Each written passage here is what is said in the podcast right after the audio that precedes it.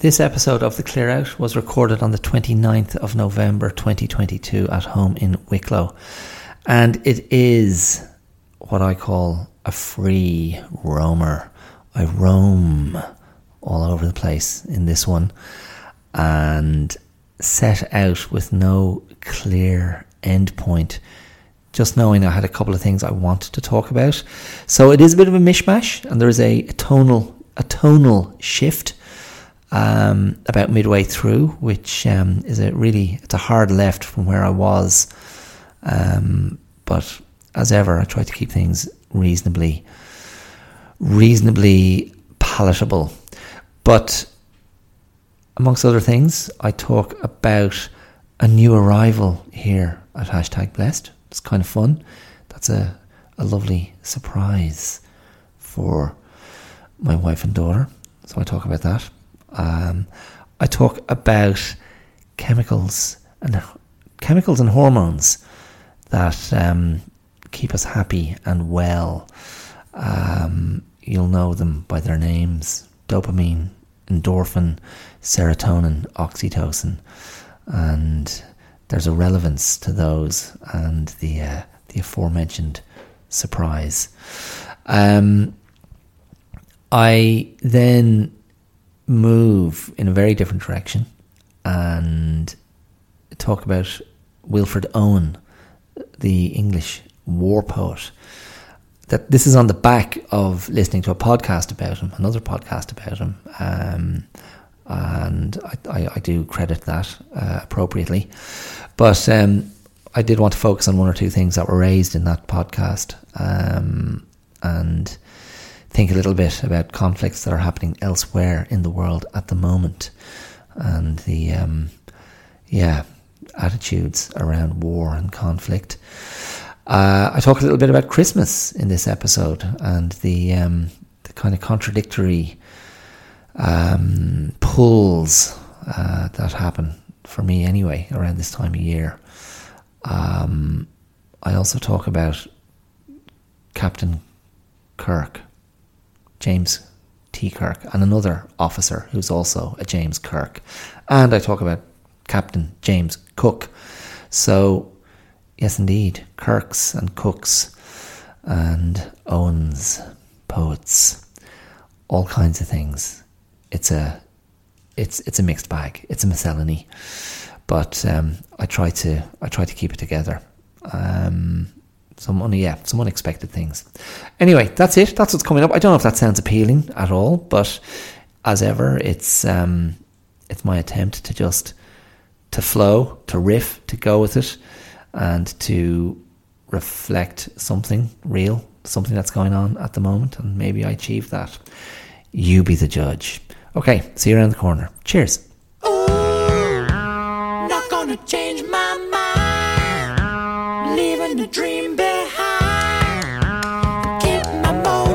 Hi, my name is Dara Clear, and you're listening to the Clear Out. You're very welcome. How are you? How are you moving? That's uh, that's a pretty strong indication of many things. How you're moving, an indication of mood, an indication of health, of of age perhaps, an indication of intention. so how are how are you moving? It's funny, I was I was looking at terms of endearment. Terms of Endearment, the 1983 movie starring Shirley MacLaine and Debra Winger as a, a mother and daughter. And the movie sort of charts their relationship and their uh, romances. And um, it was a very successful comedy drama. Uh, dramedy, I believe I used that word last week as well. Um, but it was it it was interesting to watch it, um, James Brooks James L. Brooks was the director, um, who subsequently gave us the uh, the brilliant broadcast news in 1986. A few years later, a much more successful film, in my opinion. Um, but in terms of endearment, um, Jack Nicholson and Shirley MacLaine, who I think were respectively 46 and 48 maybe at the time or 49 um, they it was, it's fascinating to watch them in that movie. Now they're both very entertaining Jack Nicholson particularly. It, it might be the sort of definitive um, Jack Nicholson being a caricature of himself, the the rogue, the rapscallion, um, the the unflappable charmer, uh, the romancer, the lover of women. Um, a very, very, a great kind of comic turn by Jack Nicholson as a as a retired astronaut who is a unabashed Lothario and lover of young women. Uh, and he's, he lives next door to the Shirley MacLaine character, who during the course of the film turns 50 and uh, is quite vain and does not want to get old and doesn't wish anybody to know that she's a grandmother. Um, and what was interesting, and this comes back to the how are you moving question. What was interesting was watching how they moved. And I was looking at them going, Jack Nicholson then in that movie was younger than I am now. Shirley MacLaine was younger. Shirley, Shirley MacLaine was, you know, close to my age now, close to my age. But her sort of style and her makeup and her hair, it was like 50 was 70. And Jack Nicholson um, was also moving like someone who was about to be given a gold watch. And if you think of the Jack Nicholson performance in About Schmidt, when he is playing someone who is retired and grieving his deceased wife. And it was it was a, it was a hailed Jack Nicholson performance because it was so because of the the lack of vanity. Um, but there has there's a lot of evidence there through Jack Nicholson's career. Like he's he's he was always a guy he was who wasn't afraid to play clowns. Now they might have been slightly demonic uh, hell raising, anarchic clowns, but an actor who was very adept at playing a sort of buffoon, um, almost bottom like uh, from A Midsummer Night's Dream.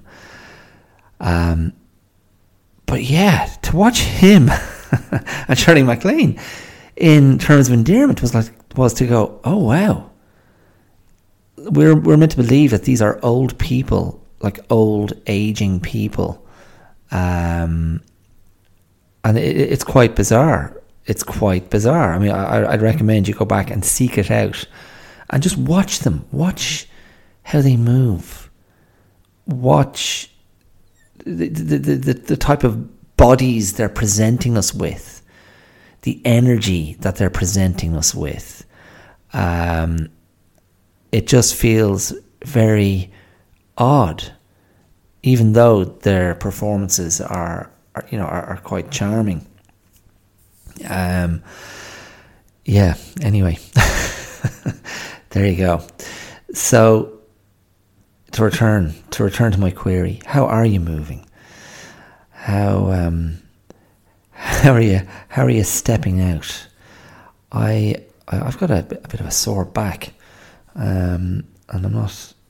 I'm recording this in in not the usual room in uh, in hashtag blessed, and it does force me into a slightly unnatural posture, but uh, but so be it.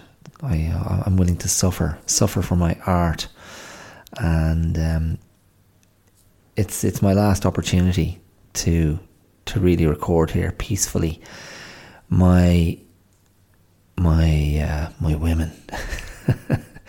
I'm using the possessive there. My women, my girls, my wife, and my daughter are returning. They are returning tomorrow. Uh, at the time of recording, that is, they're returning tomorrow.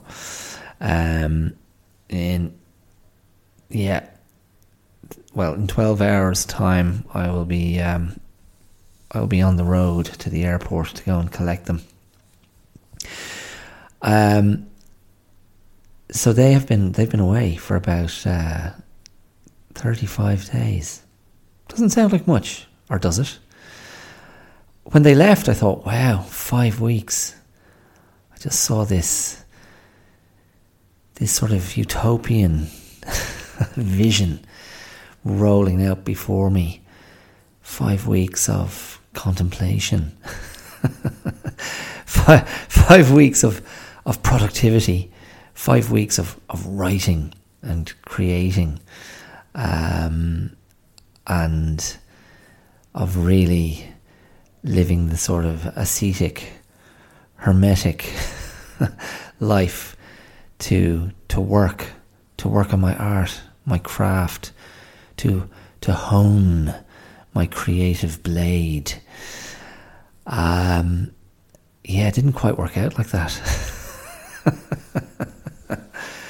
Uh, it didn't quite work out like that. There are a couple of reasons for that. I was, um, you know, I, I, I, was I was busy. I was busy, you know, busy working, and busy doing my usual bits and pieces, teaching more karate classes. I, I taught the the holistic self defense course uh, over that time. I did five five Tuesdays of that in the end at the the Brockagh Centre in Laragh, and had a great time with the the participants. Um, I've obviously been doing the podcast once a week as well, and teaching a bit of Tai Chi as well. Um, yeah, my karate kids, my karate kids, my karate kids have been coming to me, and there've been a few uh, a few dinners here at hashtag blessed. A few dinners. I've had a few dinners. Uh, my nephew was over a couple of times. My brother, one of my brothers, was over a few times. Um, I had a friend down. Um, another friend came. Um, yeah, busy, busy boy. Now that's grand, no big deal, you say, and you know surely you had plenty of time around all that to to sit down and work on whatever the hell you work on. But the thing is, the thing is, I um, I had a plan. I had another plan that preceded the lots of writing plan, the creativity plan. I had decided a little while ago, before before my wife and daughter went away, I decided I wanted to surprise them with a lovely surprise, a surprise gift. And as it happened, the timing of this surprise has coincided with them going away. So now it's a surprise that is waiting for them when they arrive home tomorrow. Can you hear that? Can you hear that sound in the background? I don't know how audible that is. Yeah, I can see that the uh, the mic is picking it up. That's um that's two guinea pigs. You know, the guinea pigs have been mentioned before on the podcast, that's the sound they make when they're just doing their own thing, pretty happy. They're two brothers, and they do little little perimeters of their cage, sort of um, face to butt, and they patrol their grounds and they make that sound. Um, so yeah. Anyway, the surprise that I have now waiting, waiting for my uh, the, the women in my life is a puppy. That's right. A four legged friend that's not a cat or a guinea pig um, or a chicken. You know, chickens only have two legs, I know. Um, but imagine if there was a chicken who thought it was a, a cat or a dog and walked with its its wings kind of touching the ground and said to its friends, "Look, I'm a cat, meow," and tried to lick itself, and all the other chickens laughed and thought that chicken was hilarious. In that case, the chicken would be uh, a four-legged friend as well. Um, unless it was a mutant chicken and actually had four legs, and that would be freaky. Uh, so anyway, I have a puppy. I have a puppy, and it's a girl, and she's a border collie, and her name is Pepper. Pepper, as in the spice, the condiment. Pepper, excuse me, Pepper. so Pepper is sitting across the room from me at the moment, sound asleep, like a good dog. Um, and Pepper, I'd hoped would arrive around now. I'd hoped she would arrive sort of late November, so I'd have all that other time to do what I had to do. But no, that's not that's not what fate had in store. So Pepper arrived at the start of the month, uh, the fifth of November. So I've had the last three and a half weeks to try and um, bed her in and get her accommodated and acclimated to the vibes and the tone of hashtag blessed and to try and uh, assimilate her into this little menagerie uh, with the older cat who is extremely hostile um, and the younger cat uh, who has yeah they, they herself and pepper have become reasonably good friends. So um, yeah so like if you think uh, someone who wants to concentrate and have solitude and serenity and peacefulness uh, and quiet moments to to be creative and to invite the muse into the consciousness. One thing that's guaranteed to um, raise a leg to that is the introduction of a puppy. So that has really um, ended up being a substantial focus of the last, uh, yeah, for most of this month. But um, it's funny. I was looking at something online yesterday or a couple of days ago, and it was uh, a little infographic um, looking at the four. What are they? Are they chemicals or hormones? Is a is a hormone a chemical? Um, I, I, I, again, I find myself when it comes to the language that is actually useful and correct. Um, I find myself at a loss. But anyway, it was a little inf- infographic describing um, the contributory factors to the production of these four chemicals or hormones. And I'm referring to oxytocin, serotonin. I know I'm going to forget one. Oxytocin, serotonin, endorphin, and what was the other one? There's four. Dopamine. That's it. Dopamine. So dopamine is the dopamine is the reward, the reward chemical. I'm going, I'm just going to look it up because I'm just going to be frustrated trying to stumble my way through remembering what they are and what they kind of represent. But in any case, let me just check. Oh, here it is. Yeah, happiness chemi- chemicals. There you go. Happiness chemicals and how to hack them. This is what I saw. This was on Instagram. So dopamine is the reward chemical.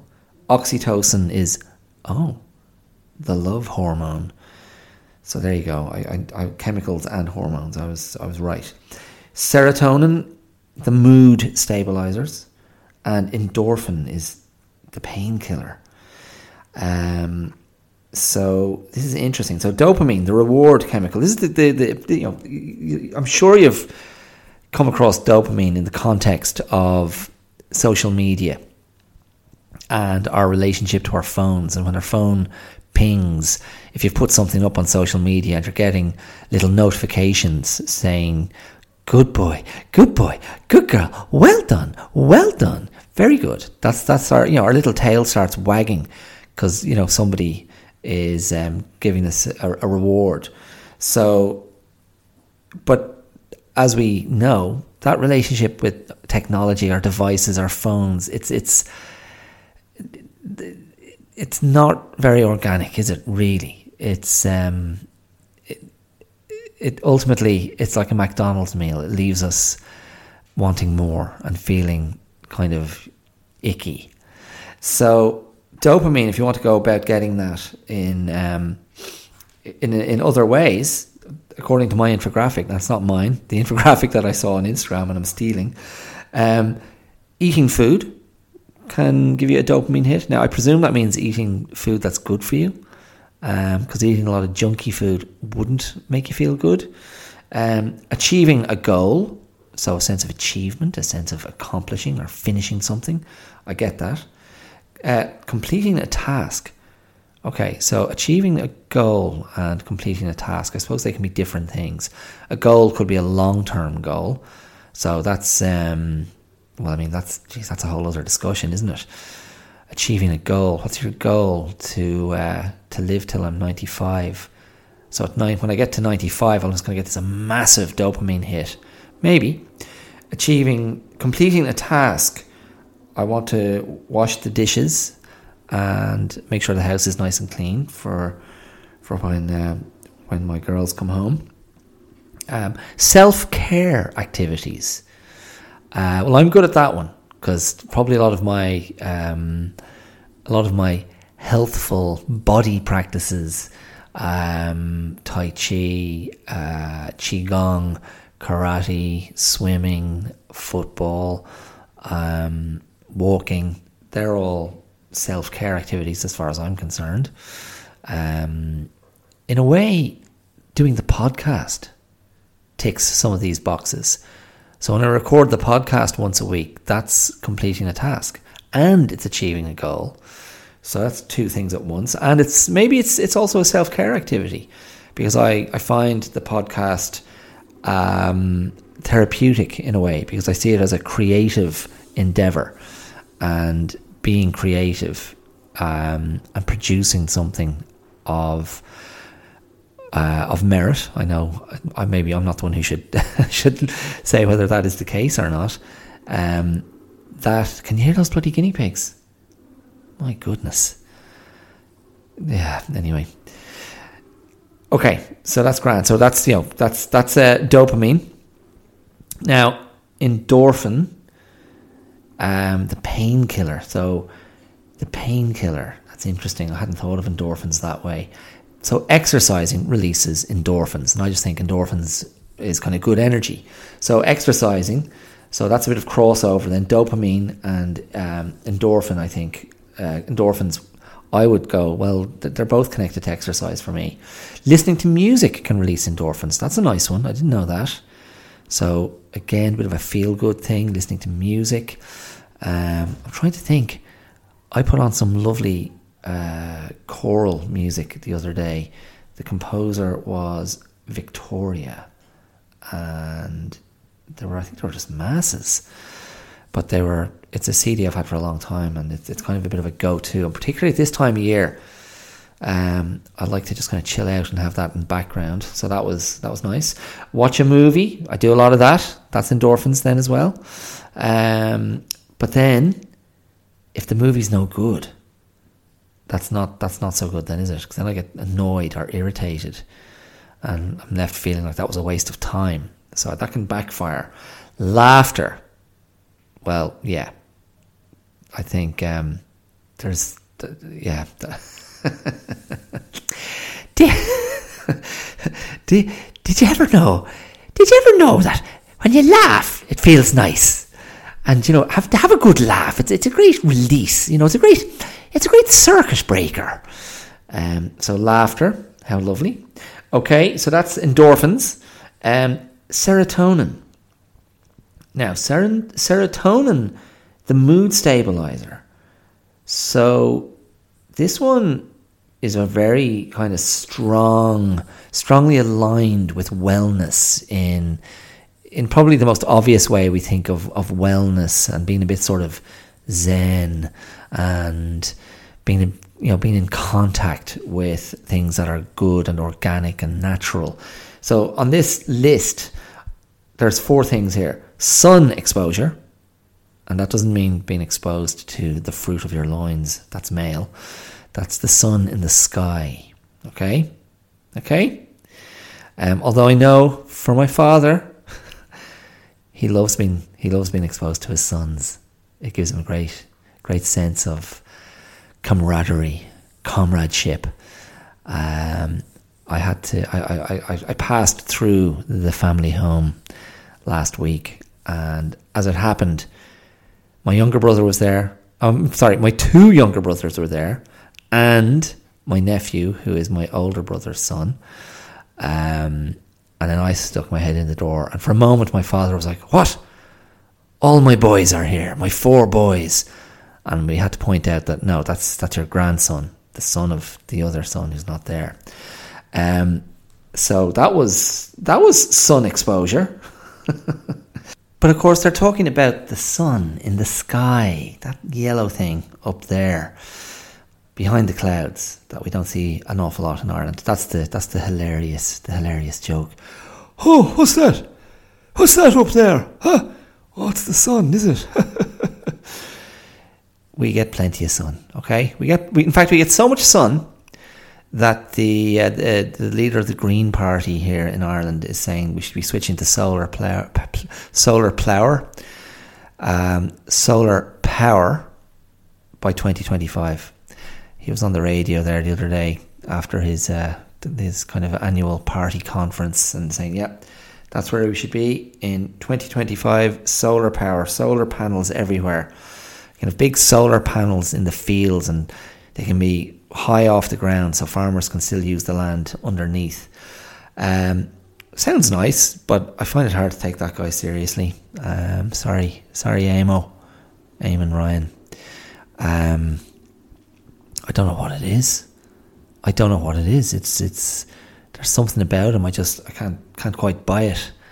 Um, I don't know. Anyway, I, I it, it, it, it's, it's, it's, it's what my gut tells me. It just doesn't feel very grounded where he's coming from. Um, so, sun exposure, getting the old vitamin D, or the vitamin D, if you prefer that pr- pronunciation. Uh, mindfulness is, stimulates serotonin as well.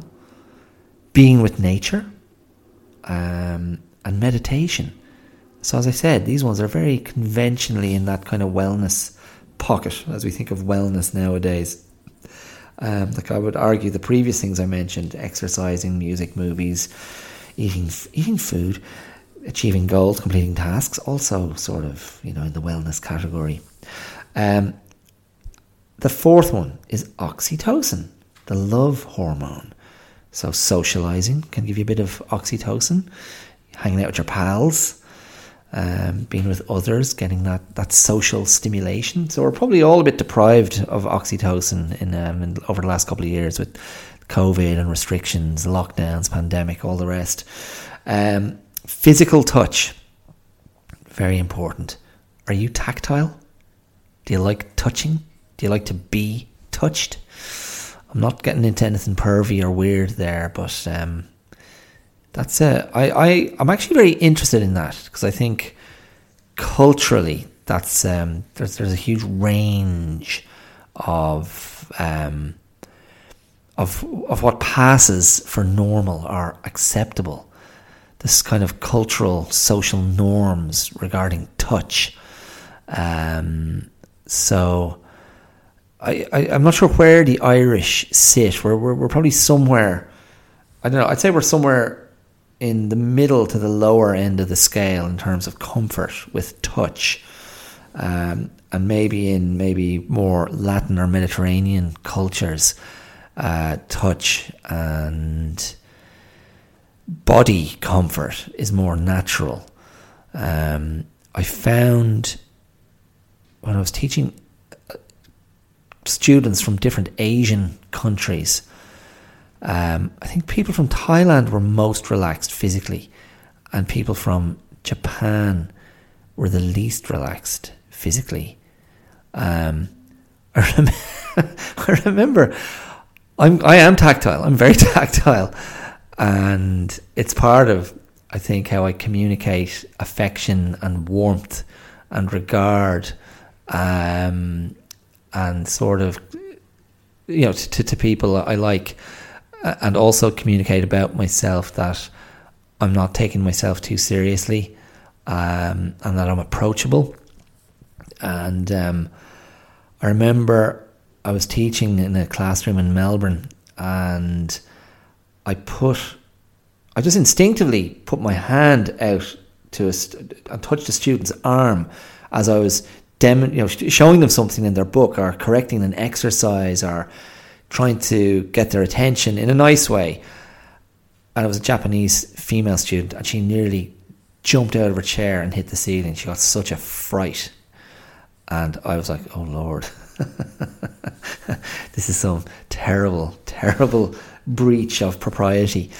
Um, but anyway, um, I don't know. So she definitely didn't get an oxytocin hit there. She probably got like adrenaline um, or something else. So the other thing that gives you oxytocin is helping others. That's nice. All the Boy Scouts are overflowing with oxytocin.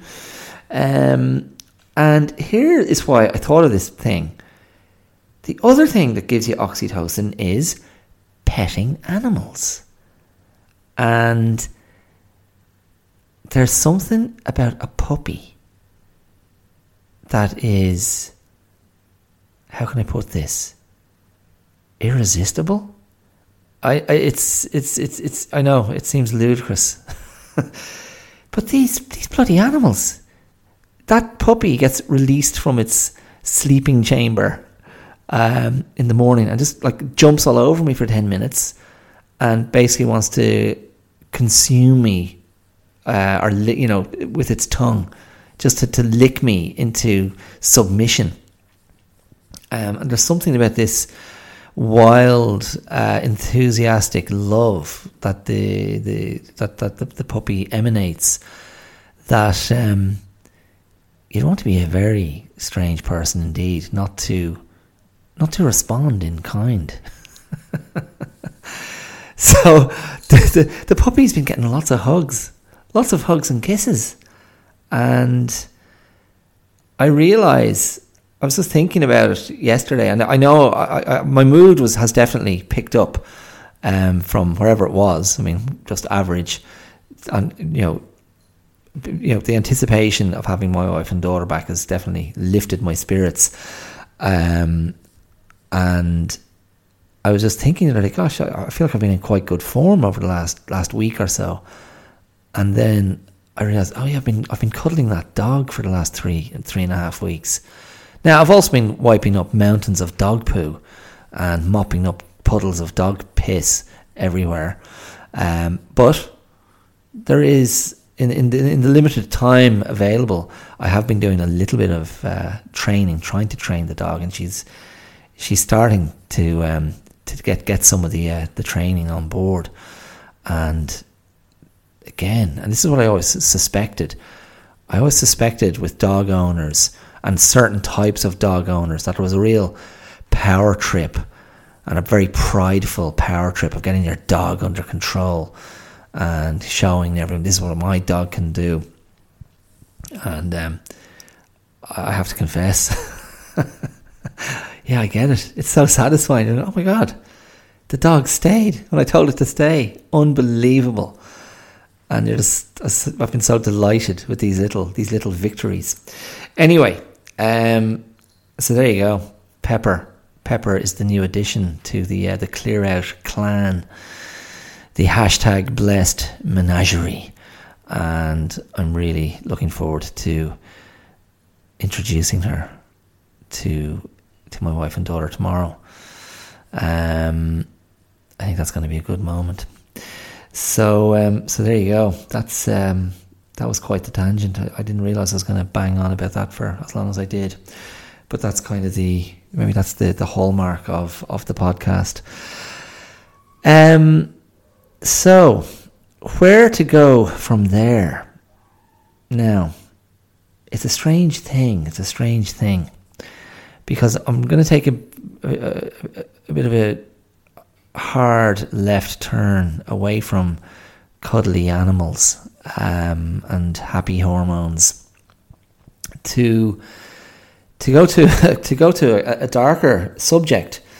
Um, there's something there's something about this time of year, the approach to Christmas, and in Ireland, of course, heading you know we're on the descent to to midwinter.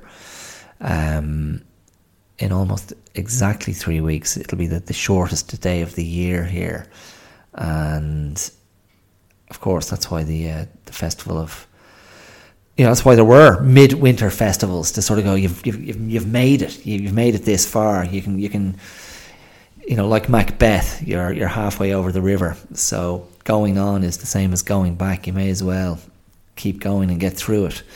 Um, but there is something about this time of year that I I I love Christmas. I love the the build up to Christmas. Um, I I spoke about this a lot last year. I think I dedicated three, if not four, episodes of the podcast last December to to Christmas thoughts and reflections. Um, I'm not sure if I'll do the same again this year for fear of repeating myself.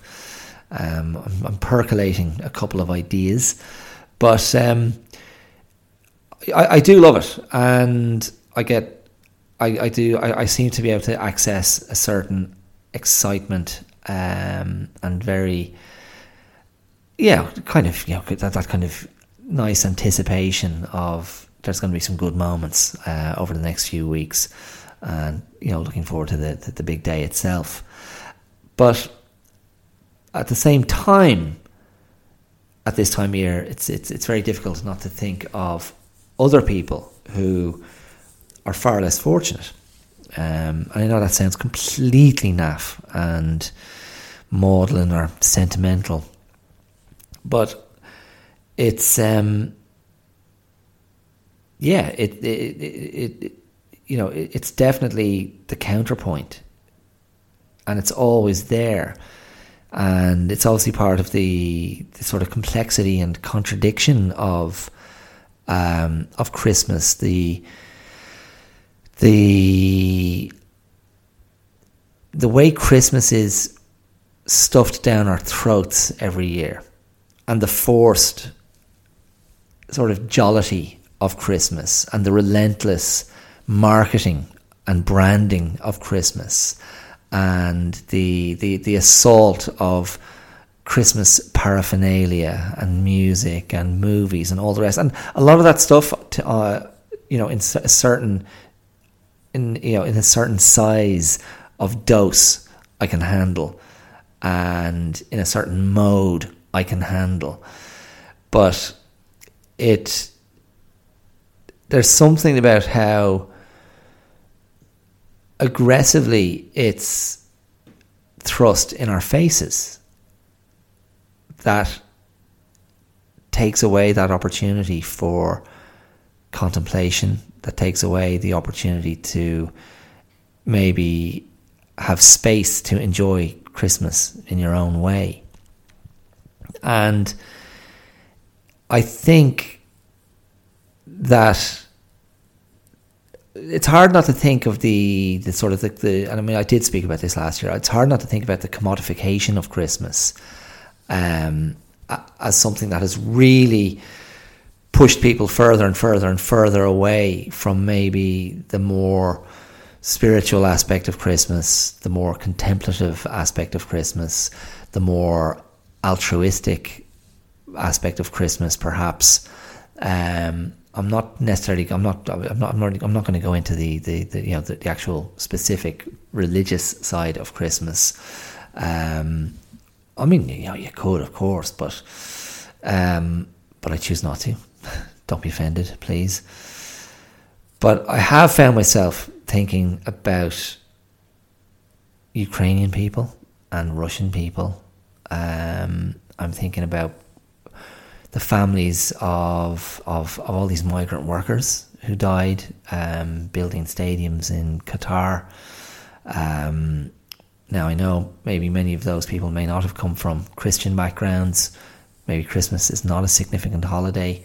Um, I mean, and that's like that's that's that's not that's not ir- irrelevant because I suppose the this kind of shadow that lurks behind Christmas or off screen or off stage when people are celebrating Christmas. It's the people who are not having a good Christmas, the people who are um, enduring loss or having their first Christmas without a loved one or find themselves, um, you know, in very challenging circumstances. And certainly, anecdotally, to to pay any attention to the sort of um, rapidly rising cost of living in, in, in Ireland, it's it's hard not to have a sense that a lot of people are doing it very tough at the moment, um, and so that sort of counter to kind of like okay, we're having a good Christmas, but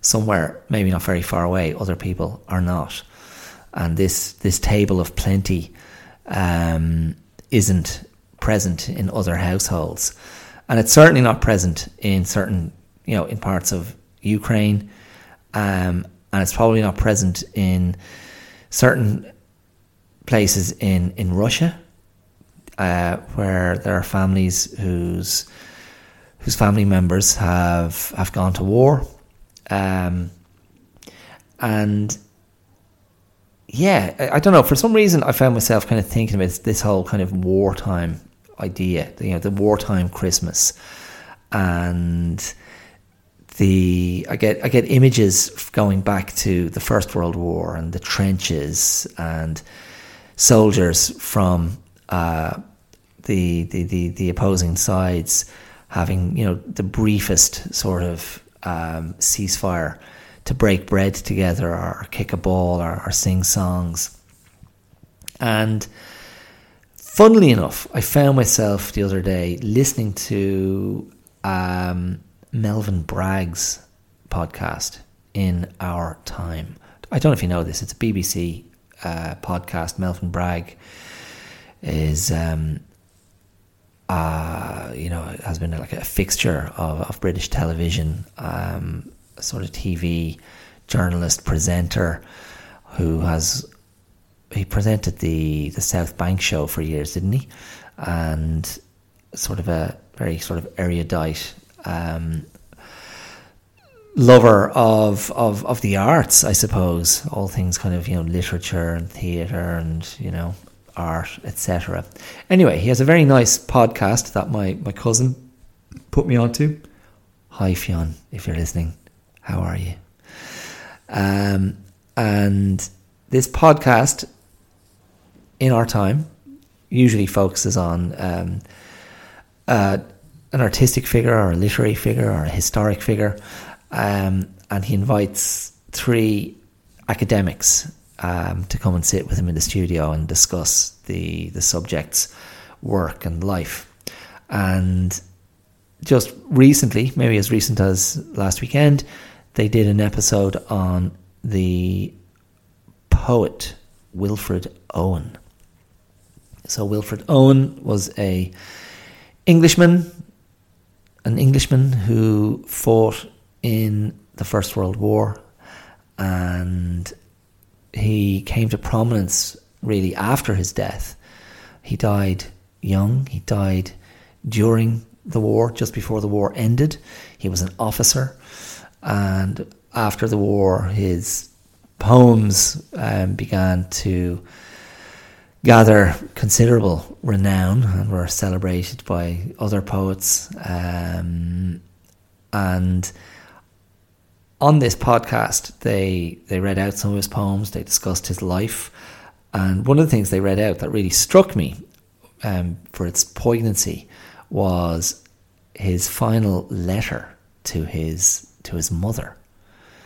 Um, and I, yeah, I just found it very, very moving because he wrote this letter and was probably dead by the time his mother received it.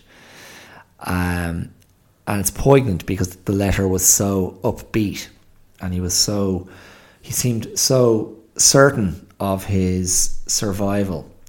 And what I'm going to do is I'm just going to go ahead and I'm going to read you this letter so you can see what you th- see what you think of it yourself. And I just did a search online for this letter and some of his poems. Um, and this letter is published on somebody's um, somebody's blog, which is called Advancing Poetry.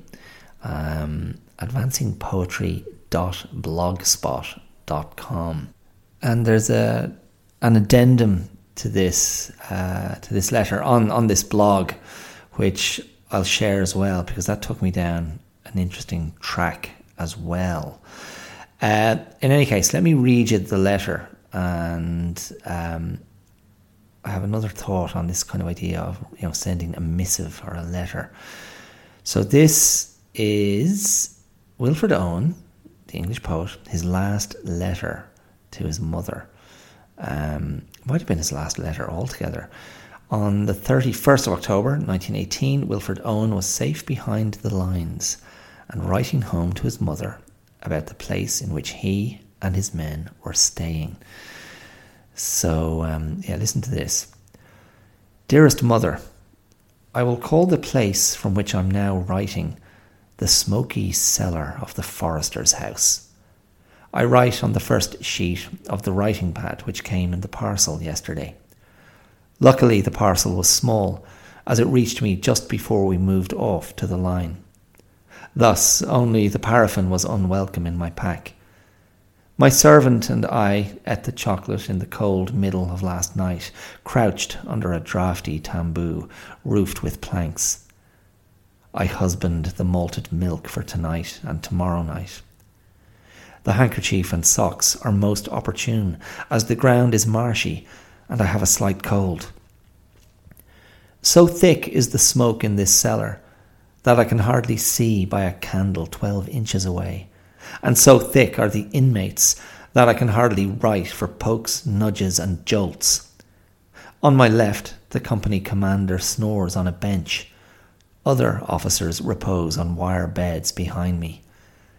At my right hand, Kellett, a delightful servant of A Company in the old days, radiates joy and contentment from pink cheeks and baby eyes. He laughs with a signaller, to whose left ear is glued the receiver, but whose eyes, rolling with gaiety, show that he is listening with his right ear to a merry corporal, who appears at this distance away, some three feet, nothing but a gleam of white teeth and a wheeze of jokes.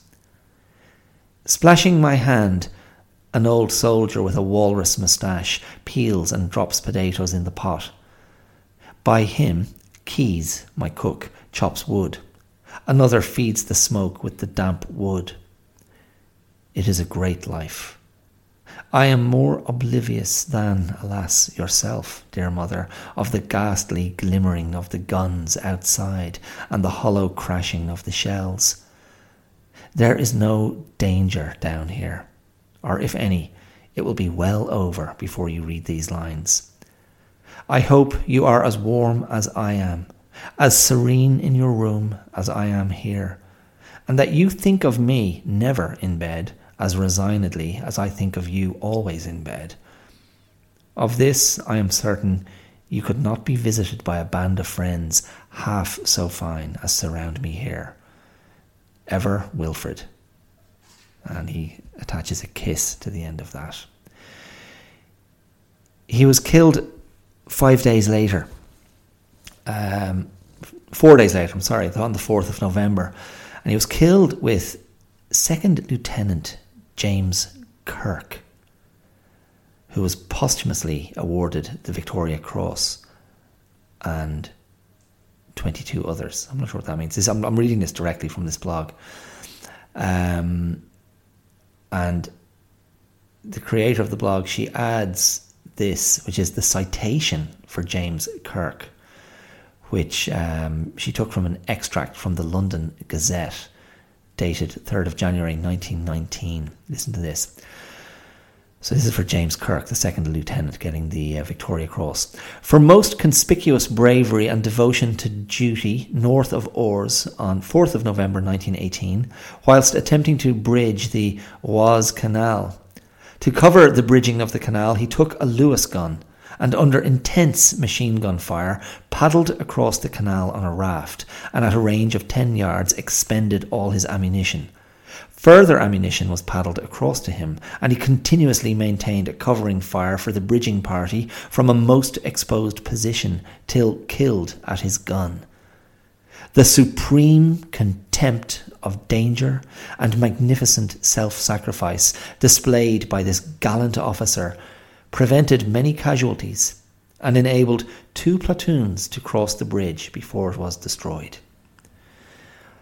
Um, yeah, that's a pretty um, a pretty vivid account of daring do, um, which ended with the ultimate sacrifice. Um, it doesn't make clear there how Wilfred Owen died, and I didn't bother to do the research to find out. I think he was only 25 when he died.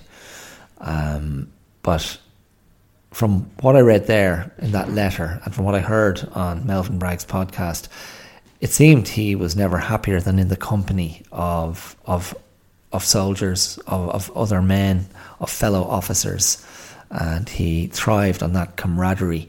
Um, yeah, I, I I don't know if he was was he was he gay. I found myself wondering that as I was listening to them talk about him and how he wrote about men. Um, but I mean, you know, it's a hundred years ago, and maybe there was a way of talking about one's male friends that was less self conscious. Um, I'm not sure. That's um, that's an interesting topic in its own right. But um, I just saw that the letter was, as I said before, particularly poignant. Um, and interesting also then to hear that citation for the, the, the second lieutenant. Um, and I suppose the way it glorified his deeds to a certain extent, which is it's it's ironic to mention that in the context of a, a discussion about Wilfred Owen because he was extremely critical of this idea of glorifying the the deeds of war, and he was certainly very critical of the idea of proper propagandizing um, the idea of kind of the noble sacrifice. And of course, one of his most famous war poems, which I believe is immortalized at one of the, the war monuments in um, in London, perhaps, um, is oh, what's the title? Dulce et decorum est. Isn't that it? Dulce et decorum est. Um, Dulce, sweetness, and decorum. Oh yes, it, it is sweet and fitting. It's, so it's the, the full Latin, the full Latin phrase that it's taken from is translated is it is sweet and fitting to die for one's country. And in his poem, Dulce et decorum est, Wilfred Owen makes it very clear that nothing could be further from the truth. Um, because he depicts the, the horrors of seeing uh, young men, um, his fellow soldiers, die on the front and the the gruesome, brutal, bloody, um, horrifying deaths that they suffered are what he focuses on. Um, so again, uh, you know what? I might even I might see if I can just bring up the the passage from Dulce et decorum est because it's um, it is a powerful poem, and let me see Dulce et oh, there you go poem Dulce et decorum est. Let's see. This is compelling, compelling listening. Let's see if I can yeah. Now. Yes. I'm just gonna. I'm not gonna read the whole thing. I'll just read you maybe a bit of an extract. Someone still was yelling out and stumbling and floundering like a man in fire or lime. Dim through the misty panes and thick green light, as under a green sea, I saw him drowning. In all my dreams before my helpless sight, he plunges at me, guttering, choking, drowning. If in some smothering dreams you too could pace behind the wagon that we flung him in, and watch the white eyes writhing in his face, his hanging face, like a devil's sick of sin.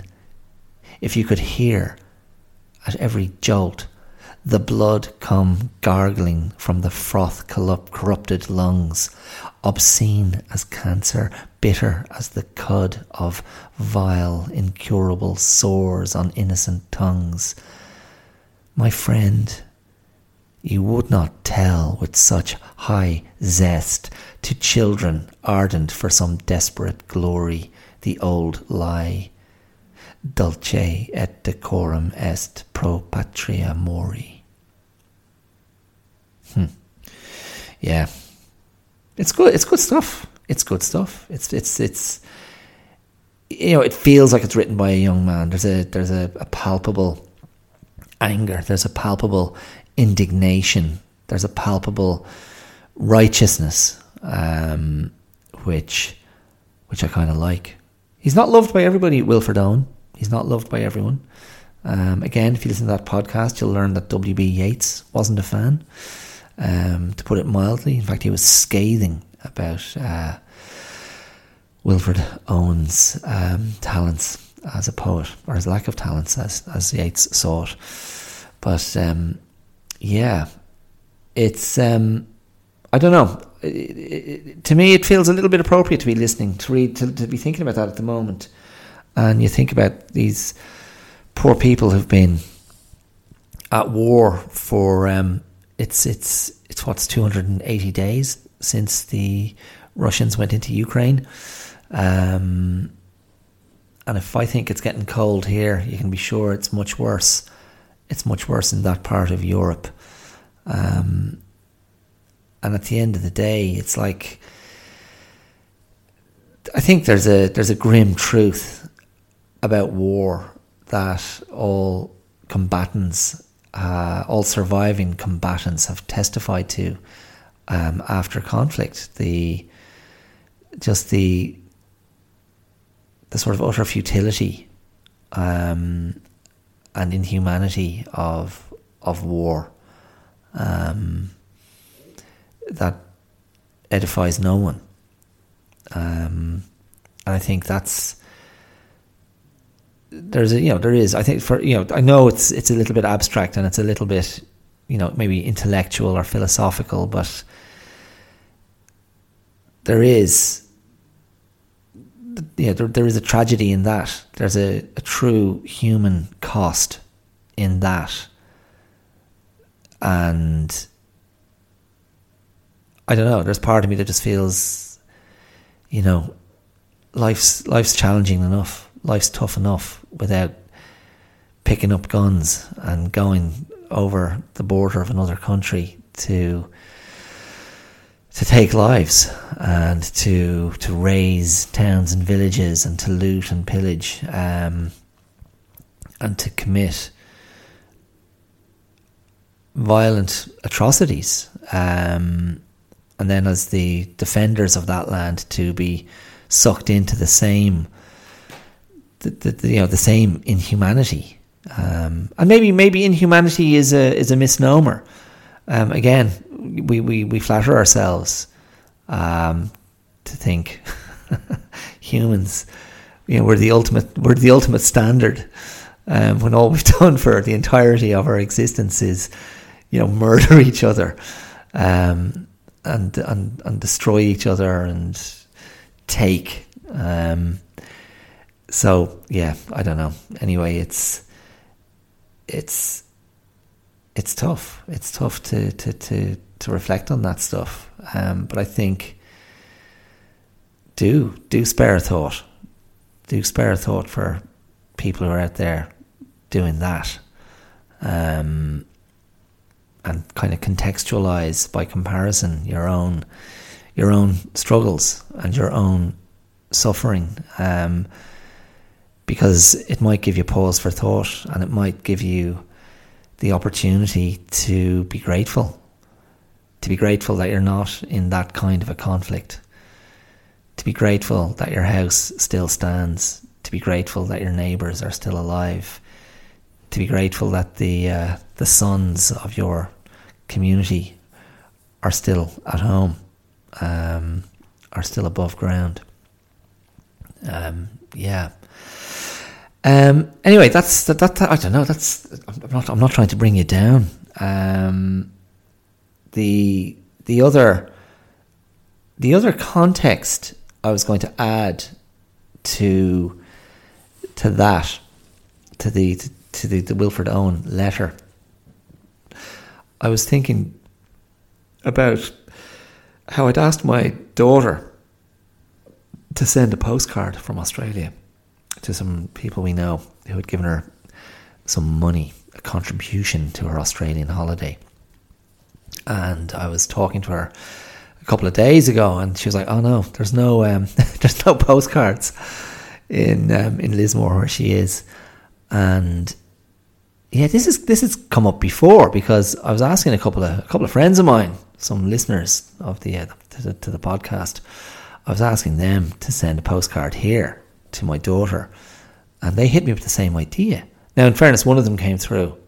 You know who you are, so hail. Thank you so much. Um, but the other the other two were like, no, there's no postcards around, or I haven't got around to it. Don't worry, lads. It was only it was only several months ago. There's uh, there's plenty of time. Um, yeah. What I was thinking of something there that took me a long time to get round to. I can't remember what it was. Um, but I think that the timeline was. Geez, I can't remember. Anyway. Um, but yeah, it, it's funny, isn't it? Because there, there, was a time when that was the obligatory thing to do. Like once you were overseas, was you'd send your postcards send your postcards home. I feel like I did it many times. I mean, I was doing it in 2003 and 2004. I had the opportunity to tour internationally with a play. Um, if you're listening, you were there too, buddy. We had a lot of fun. Uh, and Karina, you were involved. You were involved um, very directly in the, the, the second time round. But I took great delight in sending postcards from different parts of the world back to back to my wife, my young wife, um, back then, and um, yeah, that would still be my, my impulse, my instinct if I if I was overseas, is to go pick up pick up a postcard or two, and dispatch them.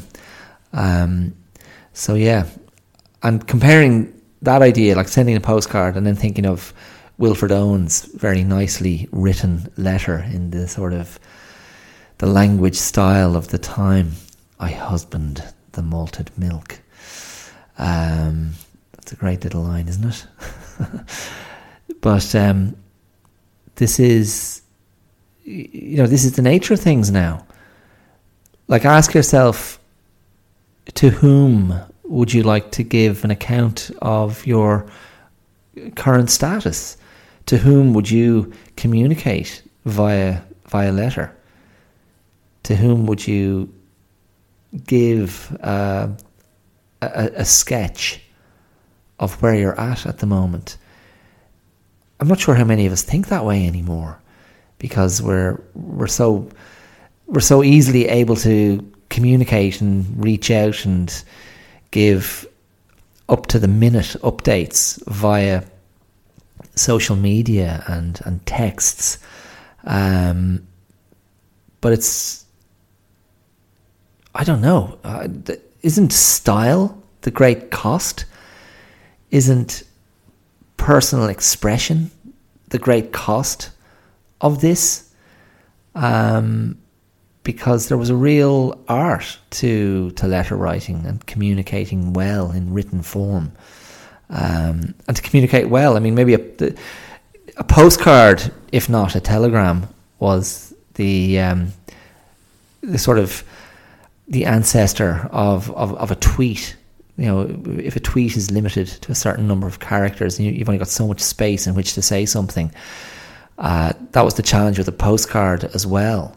To be, you know, maybe, may you know, if if if that was your choice, to be to be pithy and and witty, um, and gay in, in, your postcards, uh, having a lovely time. Wish you were here. Um, so yeah, so no postcard, no postcard from my daughter. But one thing that did strike me in in in, in texts my daughter has a voice in texts that I was like, oh, who is this person? Who is this person that seems quite self possessed and communicates with a certain amount of poise and humour? Um, it's my nine year old daughter. I was like, wow, that was quite striking. Um, so she's had access to my wife's phone over this five week period in Australia. And surely that can only lead to an inevitable clamouring for her own phone, but um, she can wait. Santa ain't bringing no phones this year. Um, yeah, yeah. There, are, you know, those milestones. Those milestones will come. Um, yeah, interesting. The um, the tangent, the tangent that I, I kind of went on after reading that Wilfred Owen piece on that blog, where um, the I saw that the the second lieutenant who got the citation, I saw his name was James Kirk, and I guess because I'm of a certain age and have a certain pop cultural frame of reference, I immediately thought of uh, Star Trek and James T. Kirk of the Starship Enterprise. And so I just impulsively tapped into my good friend Google. Um, did Gene Roddenberry, the creator of Star Trek, did he name? My search was did he name Captain Kirk after a British officer? and what I found out was because um, I was trying to see, you know, would it come up and go, yeah, he named him after this officer who died alongside Wilfred Owen in the First World War. But no, in fact, and if you're a Star Trek fan, maybe you already know this. And if you're an Australian, you might find this interesting. Or if you're a student of British naval history, you might find this interesting. Captain James T. Kirk of the Starship Enterprise, as uh, so affectionately essayed by William Shatner, um, was named after James Cook, the captain of the HMS Endeavour, which was like a science research ship that went south to New Zealand and Australia. It was one of the first British expeditions that um, led to the so called discovery of Australia. The white discovery of Australia is the more apt way to think of it. Um, so yeah, there you go. And he had um, apparently he had an inscription. James Cook had an inscription in his captain's log um, that inspired that inspired Gene um, Gene Roddenberry. Um, so I'm trying to find that quote because I saw it earlier. It was kind of um, kind of amusing. Um, oh yeah, there it is. Ambition leads me farther than any other man has been before me. So this was Captain Cook's journal entry. Ambition leads me farther than any other man has been before me. A little bit um, self-aggrandizing there, um, or maybe just genuine, um, a genuine sense of the vastness of his achievement.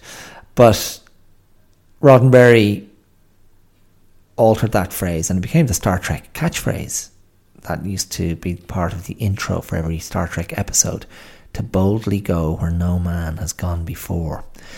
So, um, so there you go, Captain James Cook, who I suppose is the face of uh, European colonisation or British colonisation of Australia. Very controversial figure to many because he would have been um, the face of uh, indigenous genocide, that's not too strong a term. Captain Cook's cottage was transported from England to Melbourne and sits proudly as a popular tourist attraction in Fitzroy Gardens in Melbourne. I never went. That's what I was trying to think of earlier. Um, I was in Melbourne for 10 years. I never went to Captain Cook's cottage. I'm sorry. Um, what's interesting about that um, is, and I'm gonna I'm gonna I'm gonna add a link to this article in the description of the episode so you can check it out. Um, there's a very good journalist who writes for the Guardian Australia. His name is Paul Daley, and he's very good on um, Australian history and very good on indish in indish. sorry, he's very good on indigenous issues. I was going to say indigenous issues, indigenous issues. Um, I've read some of his articles before. I really kind of like his very frank take on Australian history and the white perception of Australian history. And he has a great piece that he put in The Guardian a couple of years ago called uh, Captain Cook's Cottage, the place he didn't ever call home. And he's basically saying there's no evidence to suggest Captain Cook ever actually lived in that cottage. Um, it was where his parents lived, and he may or may not have visited them in their old age there before it was transported from, I think, Yorkshire to uh, to Melbourne um, for like a, a centenary celebration. Um, of, you know, after the founding of Melbourne. So um, have a read of that article because it's pretty interesting. Um, yeah, the HMS Endeavour. So um, look, I um, yeah, I know that's a bit of a that's a that's a bit of a mixed bag of an episode. I'm I'm aware, um, and the through line is not that not that evident and maybe that's um, a reflection of a certain amount of fatigue on my part. Um, trying to get this done before my my girls get back. But Pepper was mentioned, the new dog. Um, Captain Kirk was mentioned. Captain Cook was mentioned. Um, I don't know what rank Wilfred Owen was, but he was mentioned, of course, as well. And yeah, bit of a bit of a mix. You know, I was driving home tonight. yeah, I was driving home tonight, and I saw a couple of teenagers in school uniform, a boy and a girl, kissing each other passionately on the on the path.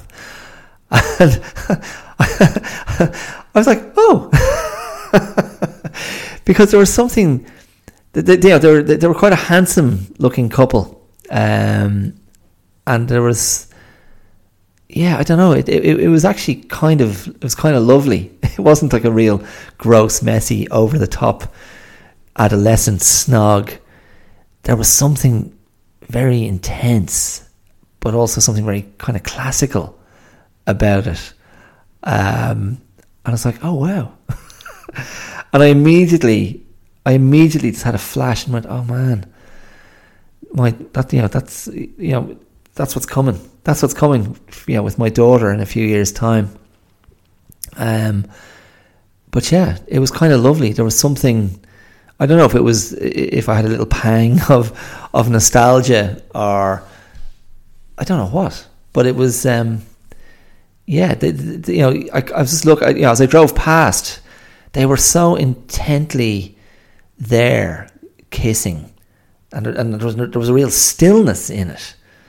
Um, and he was taller than her, and I just thought, yeah, the whole world has ceased to exist for them in this moment.